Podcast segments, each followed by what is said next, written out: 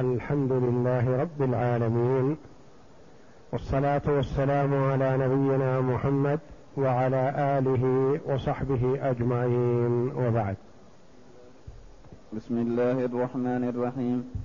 قال المؤلف رحمه الله تعالى وإذا ذبح هديه أو أضحيته ويجوز الأكل من هدي التمتع والقران لأن أزواج النبي صلى الله عليه وسلم كن متمتعات إلا عائشة رضي الله عنها فإنها كانت قارنة لإدخالها الحج على عمرتها وقالت إن رسول الله صلى الله عليه وسلم نحر عن آل محمد صلى الله عليه وسلم في حجة الوداع بقرة واحدة. قالت فدخل علينا بلحم بقر فقلت ما هذا؟ فدخل علينا. فدخل علينا بلحم بقر فقلت ما هذا؟ فقيل ذبح النبي صلى الله عليه وسلم عن أزواجه رواه مسلم.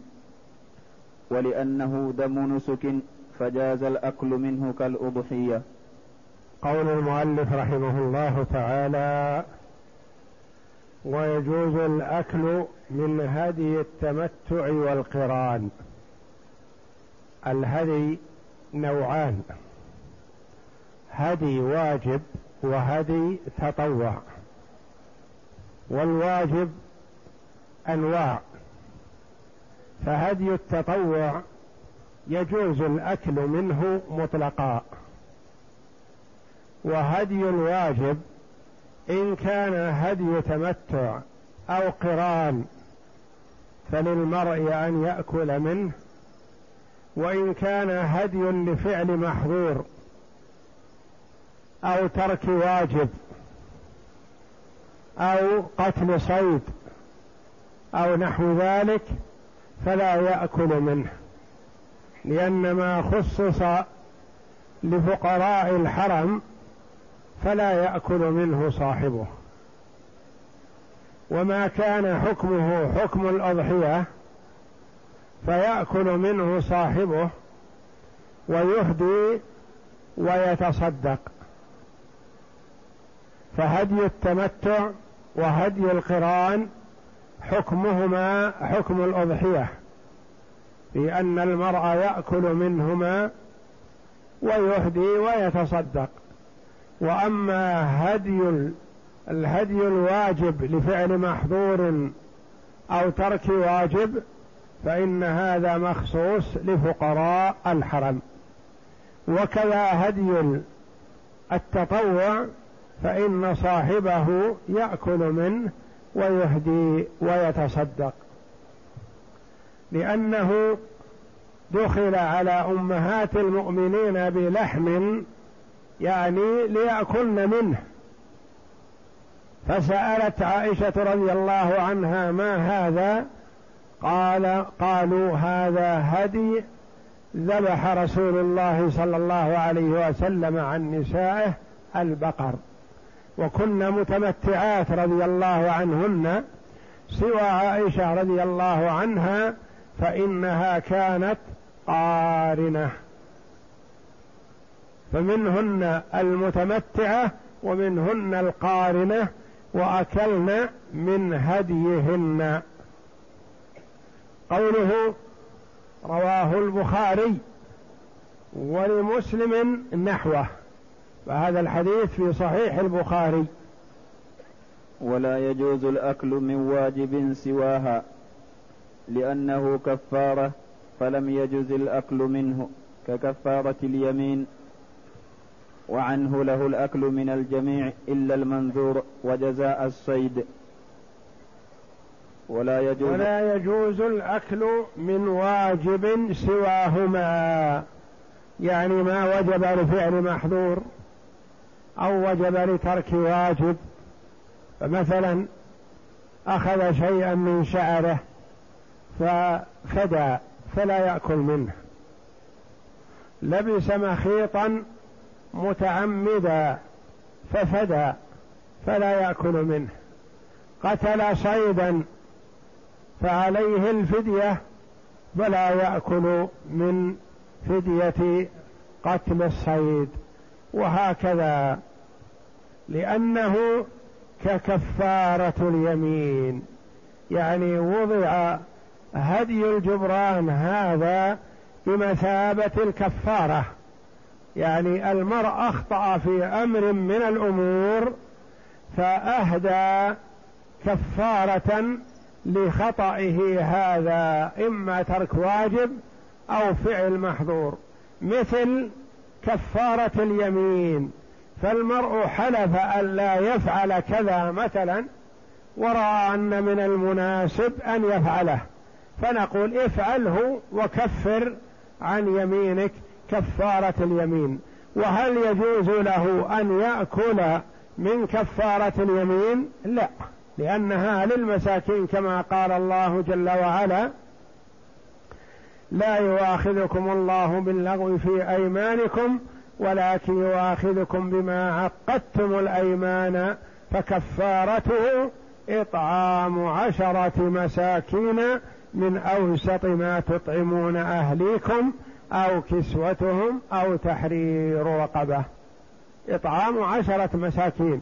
وما كان للمساكين فلا يجوز للمرء أن يأكل منه حتى وإن كان هو من الفقراء والمساكين فكفارته لا تصح له وإنما تكون لغيره. وعنه له الأكل. رواية أخرى عن الإمام أحمد رحمه الله أنه يأكل حتى من كفارة فعل المحظور وترك الواجب. له أن يأكل إلا كفارة قتل الصيد أو النذر شيء نذره للفقراء فلا يأكل منه. ولا يجوز الأكل من الهدي المنذور في الذمة لأنه نذر إيصاله إلى مستحقيه فلم يجز أن يأكل منه كما لو نذر لهم طعاما. ما كان نذر نذره نذر هديا. والعادة والعرف أن الهدي يكون في مكة ويكون لفقراء الحرم. فإذا نذر هديا فلا يأكل منه. وما ساقه تطوعا استحب الأكل منه سواء عينه أو لم يعينه. لقول الله تعالى فكلوا منها وأطعموا القانع والمعتر وأقل. أحوال الأمر الاستحباب. وما ساقه تطوعا يعني ساقه من الهدي في عمرته أو في حجه تطوعا فإذا ذبحه في وقت محله عند التحلل مثلا إذا كان في العمرة أو يوم النحر إن كان في الحج فله أن يأكل منه وله ألا يأكل منه فهو حلال له إن أكل وإن آثر به الفقراء فهو أحسن. نعم. وقال جابر رضي الله عنه أمر النبي صلى الله عليه وسلم من كل بدنة ببضعة فجعلت في قدر فأكل منها وحسى من مرقها ولأنه نسك فأشبه الأضحية. قال ابن عقيل حكمه في الأكل والتفريق حكمها. قال جابر رضي الله عنه أمر النبي صلى الله عليه وسلم من كل بدنة ببضعة يعني قطعة صغيرة لأنه نحر عليه الصلاة والسلام مئة بدنة. فأمر أن يؤخذ من كل بدنة من هذه المئة بضعة يعني قطعة لحم صغيرة. وطبخت في قدر فأكل منها وشرب من مرقها عليه الصلاة والسلام ليشرع لأمته بأن المرأة إذا أهدى له أن يأكل من هديه وينتفع به. ولأنه دم نسك أشبه الأضحية. يعني هذا هدي التطوع دم نسك وعبادة وطاعة لله جل وعلا وليس جبرانا لفعل محظور أو ترك واجب. فحكمه حكم الأضحية في أنها دم نسك تقرب إلى الله جل وعلا يأكل منها ويتصدق ويهدي. نعم. وقال جابر رضي الله عنه كنا لا نأكل من بدننا فوق ثلاث. فرخص لنا النبي صلى الله عليه وسلم فقال كلوا وتزودوا. فأكلنا وتزودنا. رواه البخاري ومسلم نحوه. قال جابر كنا لا نأكل من بدننا فوق ثلاث. في أول الأمر نهاهم النبي صلى الله عليه وسلم أن يدخروا من الهدي فوق ثلاثة أيام. والحكمة في هذا والله أعلم التوسع على الفقراء لأن المرء إذا رخص له في الادخار ربما ادخر أكثر هدية وحفظه. فإذا لم يرخص له إلا لثلاثة أيام فقط أخذ حاجته ثلاثة أيام و أباح الباقي للفقراء. ثم إن النبي صلى الله عليه وسلم لما وسع الله عليهم أذن لهم في الأكل من البدن والادخار ولم يحدد أياما معينة. فللمرء أن يدخر من هديه مثلا إلى شهر وأكثر من ذلك. نعم. والمستحب الاقتصار على اليسير في الأكل لفعل, لفعل النبي صلى الله عليه وسلم في بدنه والأفضل أن يقتصر على الشيء اليسير. لماذا؟ إثارا للفقراء.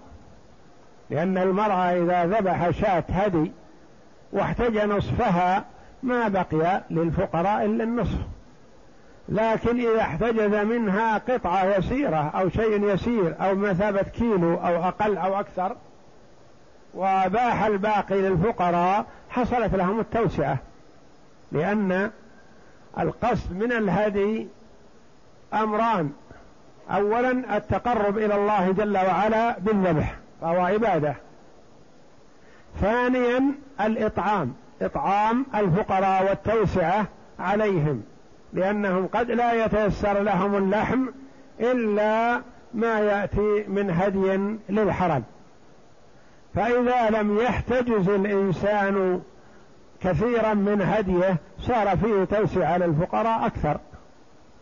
وفعل النبي صلى الله عليه وسلم أخذ من كل بدنة بضع بضعة يعني قطعة يسيرة. نعم. وإن أطعمها وإن أطعمها كلها فحسن. يعني إن جعلها كلها للفقراء ما أخذ منها شيء فحسن. لا يقال له أخطأت لماذا لم تأكل منها؟ ما دام أنه آثر بها الفقراء فهذا حسن. فإن النبي صلى الله عليه وسلم الله جل وعلا امتدح المؤمنين الذين يؤثرون على أنفسهم ولو كان بهم خصاصة. المرء في حاجة إلى هذا الطعام فآثر به إخوانه المسلمين. أو آثر به من هو في أمس الحاجة إليه. فهذا من الإيثار الحسن الممدوح. نعم. لأن لأن النبي صلى الله عليه وسلم نحر خمس بدنات ثم قال من شاء اقتطع. رواه أبو داود. لأن النبي صلى الله عليه وسلم نحر خمس بدنات يعني خمس من الإبل هدي. فقال هذا في غير حجة الوداع. فقال من شاء اقتطع. يعني نحرها وتركها. وقال من شاء ليأخذ لنفسه. ولم يأخذ منها عليه الصلاة والسلام شيئا. نعم. وظاهر هذا أنه صلى الله عليه وسلم لم يأكل منها شيئا. نعم. ويجوز للمهدي تفريق اللحم بنفسه ويجوز إطلاقه للفقراء استدلالا بهذا الحديث. يعني للمهدي الذابح للهدي له أن يسلخها ويقطعها ويوزعها على الفقراء. وله أن يذبحها ويتركها لهم ويقول اقتسموها كلوها خذوها وهكذا. نعم.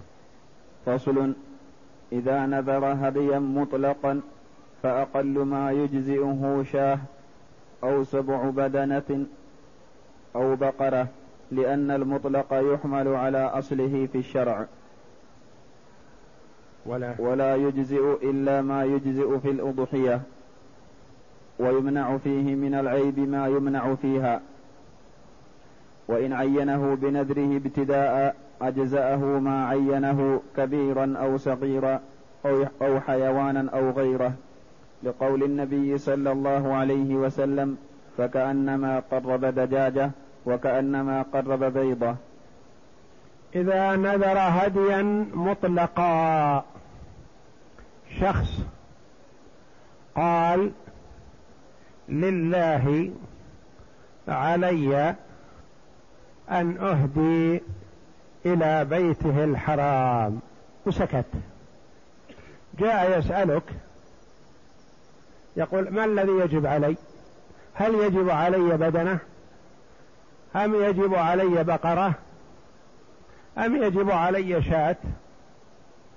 أم يجب علي أن أهدي أي طعام كيس رز ونحوه كيلوات من التمر؟ ما الذي يجب علي؟ ماذا أنت قائل له؟ تقول الهدي إذا أطلق فالمراد به الهدي المعروف. فلا يجب عليك أكثر من شاة أو سبع بدنة. يقول أخبرني أنا ذو يسار ولله الحمد. والواجب علي أدفعه وأنا قلت هذا القول لله علي أن أهدي إلى بيته الحرام ولم أسم شيئا. فهل أهدي بدنه أم بقرة أم شاة أم طعام؟ نقول الواجب عليك هو شاة أو سبع بدنة أو سبع بقرة لأن هذا هو أصل الهدي. فإن زدت فحسن الأمر إليك. يقول طيب أنت قلت لي شاة. أنا عندي شاة من الظأن عمرها أربعة أشهر. لكنها تساوي عندي وأحب إلي من الكبيرة ذات ثمانية أشهر. هل تجزي عمرها أربعة أشهر؟ نقول لا. الهدي المطلق لا بد أن يكون مقيد بالقيود المعروفة في الأضحية والهدي العام. لا بد أن يكون من الضأن له ستة أشهر. يقول عندي من المعز عناق لها عشرة أشهر. هل تجزي؟ نقول لا لا تجزي. يقول عندي عجل ثور شاب ولحمه جيد لها سنة ونصف. هل تجزي؟ نقول لا ما تجزي. يقول عندي حقة من الإبل بكرة نفيسة. عمرها ثلاث سنوات. هل تجزي؟ نقول لا. الهدي المطلق من الظأن ما له ستة أشهر. دون ما يصلح. من الماعز ما له سنة. عشرة أشهر أو أحد عشر شهر ما تجزي. من البقر ما له سنتان. من الإبل ما له خمس سنين. أقل من هذا لا يجزي. فإذا نذر هديا فالواجب عليه شاة أو سبع بدنة أو سبع بقرة. ويلزم أن تكون بالمواصفات المجزئة في الهدي. والأضحية. لا تصح العورة ولا العرجة ولا الهزيلة. لا بد أن تكون بمواصفات سليمة. يقول عندي عناق من الماعز عمرها عشرة أشهر. أعجبتني فنذرت لله أن أنحرها أذبحها للفقراء والمساكين في مكة. هدي. لأن الله جل وعلا قال لن تنالوا البر حتى تنفقوا مما تحبون. وهذه من أحب غنمي إلي فأنا نذرت أن أتقرب بها إلى الله. عمرها عشرة أشهر. هل تجزي؟ نعم تجزي. لأنه نذرها بعينها. بخلاف ما لو قال لله علي أن أذبح هديا في مكة. يقول هذه أم عشرة أشهر تجزي نقول لا لأنك نذرت هدي.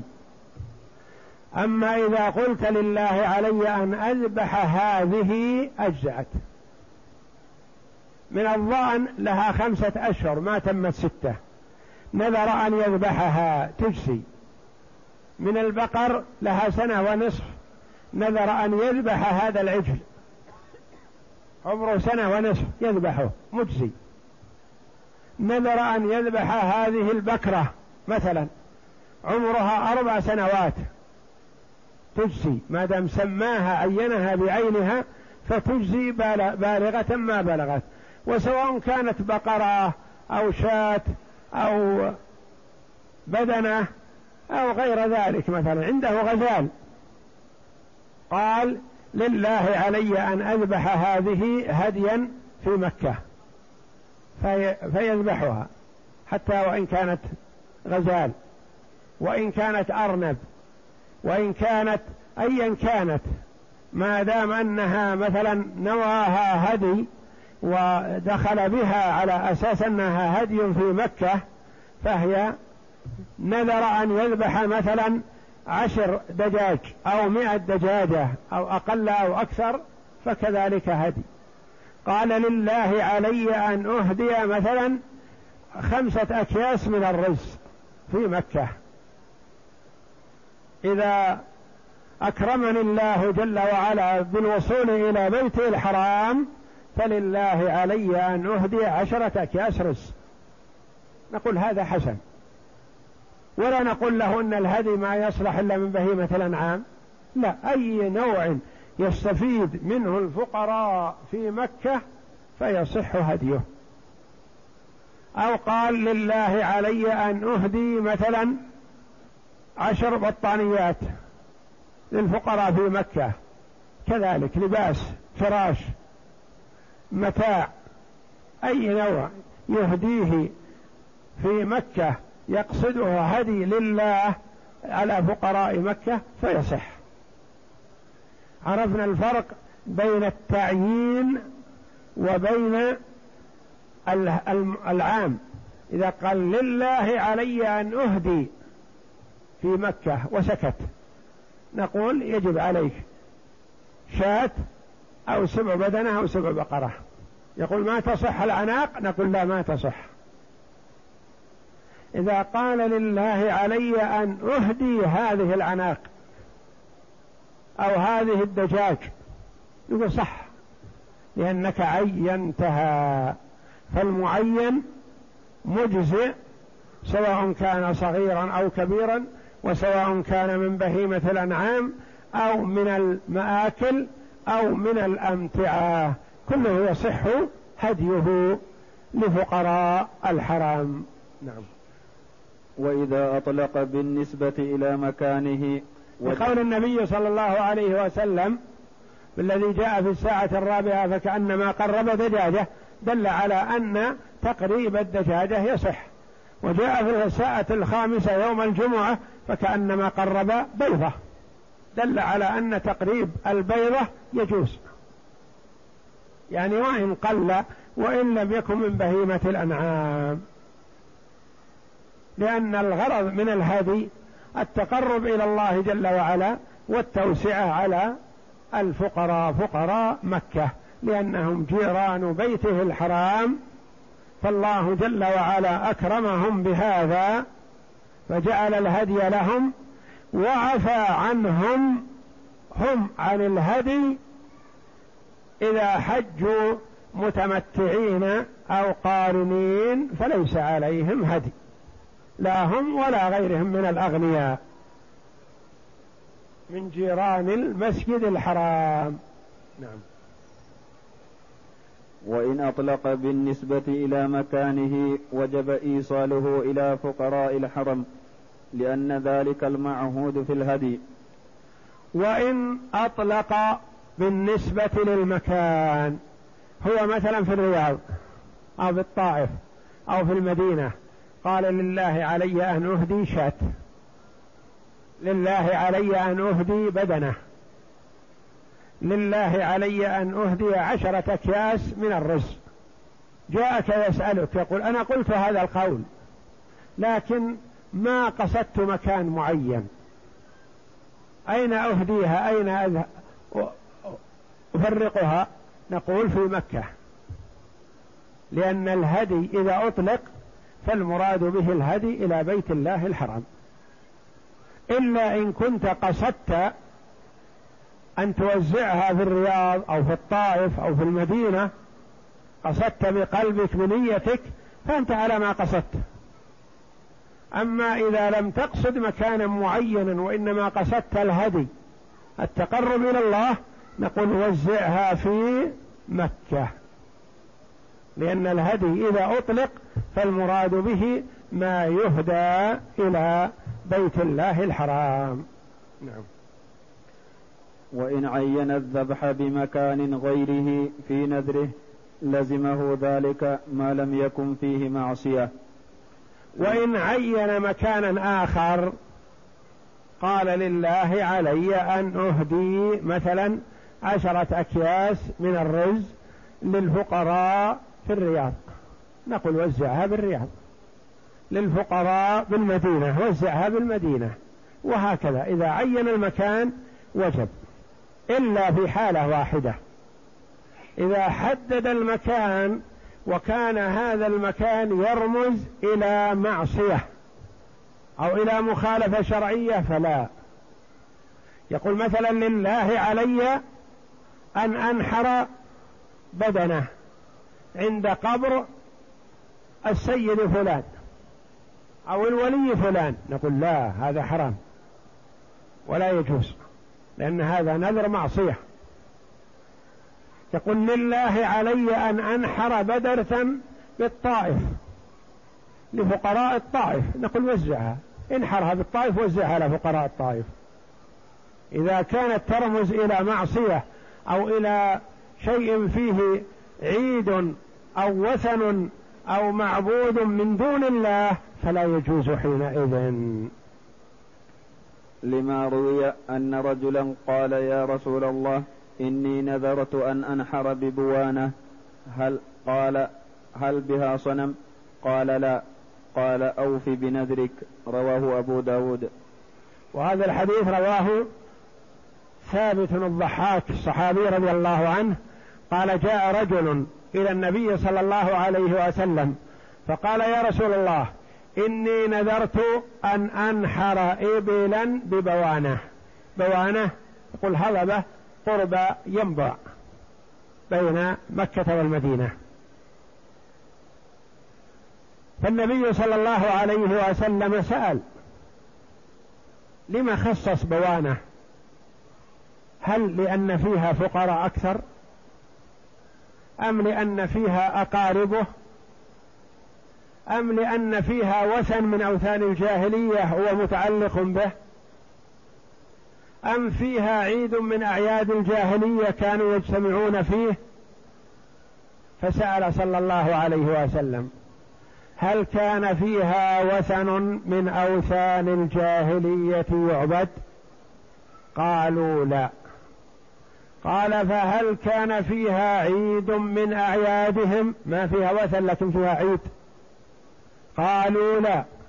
قال أوف بنذرك فإنه لا وفاء لنذر في معصية الله ولا فيما لا يملك ابن آدم. رواه أبو داود. هل كان فيها؟ لا تفي بهذا النذر. هل كان فيها عيد من أعياد الجاهلية؟ فلا تفي بهذا النذر أم لم يكن هذا ولا هذا وإنما لأن فيها أقاربك فحسن. فيها فقراء أكثر مثلا فحسن. أقصدت أن تطعم أهل هذه القرية أو هذا المكان أو هذه المحلة فحسن. لا بأس. قال فأوف بنذرك. مع أنه نذر أن ينحر ببوانة لا في المدينة ولا في مكة. في قرية بينهما. فصل ومن وجب عليه دم أجزأه ذبح شاة أو سبع بدنة أو بقرة. لقول ابن عباس رضي الله عنهما في هدي المتعة شاة أو شرك في دم. فإن ذبح بدنة احتمل أن يكون جميعها واجبا كما لو اختار التكفير بأعلى الكفارات واحتمل أن يكون سبوعها واجبا وباقيها تطوعا لأن سبوعها يجزئه فأشبه ما لو ذبح شاه. ومن وجب عليه دم قلنا له مثلا أنت فعلت محظور عليك دم. ثم مشى وسأل آخر قال عليك دم. جاءك ويقول ما هذا الدم الذي تقولون؟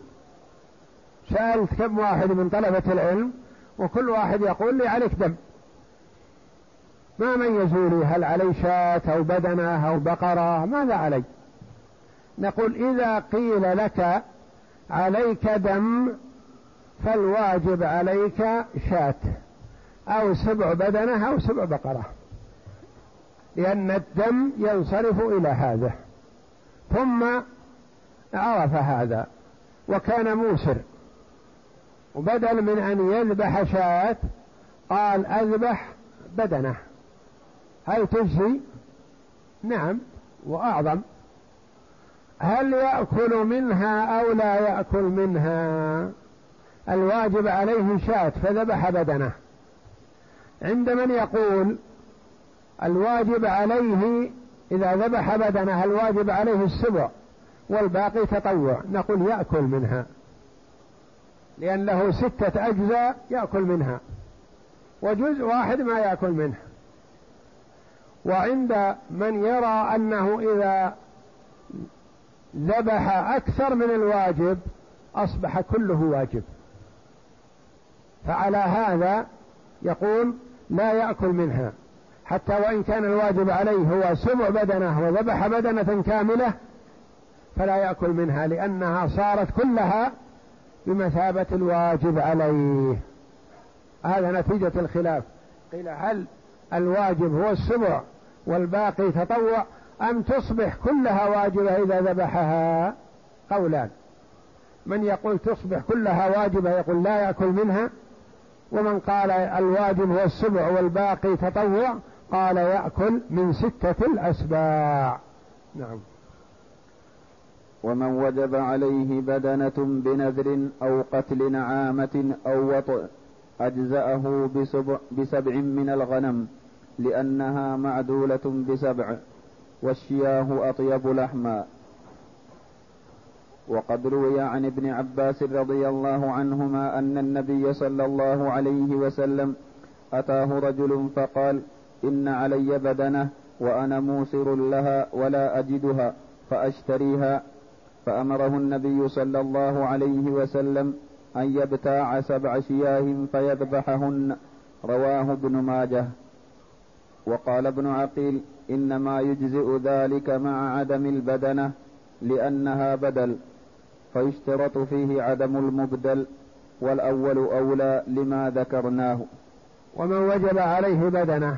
وجبت عليه البدنة بسبب قتل شيء من الصوت الموجب بدنه أو وطأ في الحج واجب بدنه.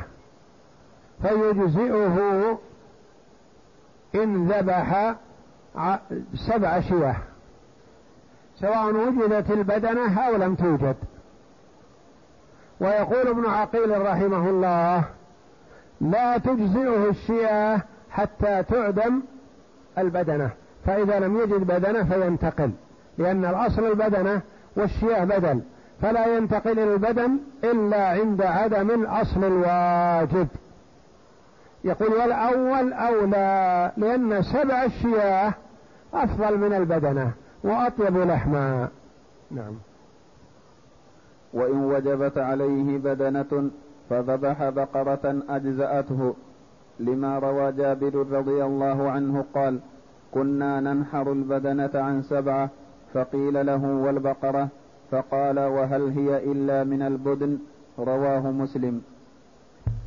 كذلك إذا وجبت عليه البدنة من الإبل وجدها أو لم يجدها فاشترى بدلها بقرة وذبحها أجزأته لأن البقرة من البدن كما قال جابر رضي الله عنه. نعم. وقال ابن عقيل إن نذر بدنة لزمه ما نواه فإن لم ينو شيئا ففيه روايتان. إحداهما هو مخير على ما ذكرناه والثانية إن لم يجد بدنة أجزأته بقرة فإن لم يجد فسبعا من الغنم وعنه عشر. لأنه بدل فلا يجزئ مع وجود الأصل. كذلك مثل ما تقدم رأي ابن عقيل رحمه الله أنه لا ينتقل إلى البقرة ولا إلى سبع الشياه إلا عند عدم البدنة. فإذا لم يجد بدنة فيذبح بقرة. ف أو سبع شياه. وفي رواية عشر شياه لأن عشر شياه يقول السبع ما تكفي عن البدنة وإنما يذبح عشر شياه والقول الأول أولى. نعم. فأما من وجب عليه سبع من الغنم فإنه يجزئه بدنة أو بقرة لأنها تجزئ عن سبع في حق سبعة ففي حق الواحد أولى. كذلك من عليه سبع شياه مثلا فذبح بدلها بدنة بقرة أو بدنة بعير. صح ذلك. لأن البدنة تجزي عن سبعة أشخاص فإذا ذبحت عن شخص واحد عليه سبع شياه فمن باب أولى. والله أعلم. وصلى الله وسلم وبارك على عبده ورسول نبينا محمد وعلى آله وصحبه أجمعين.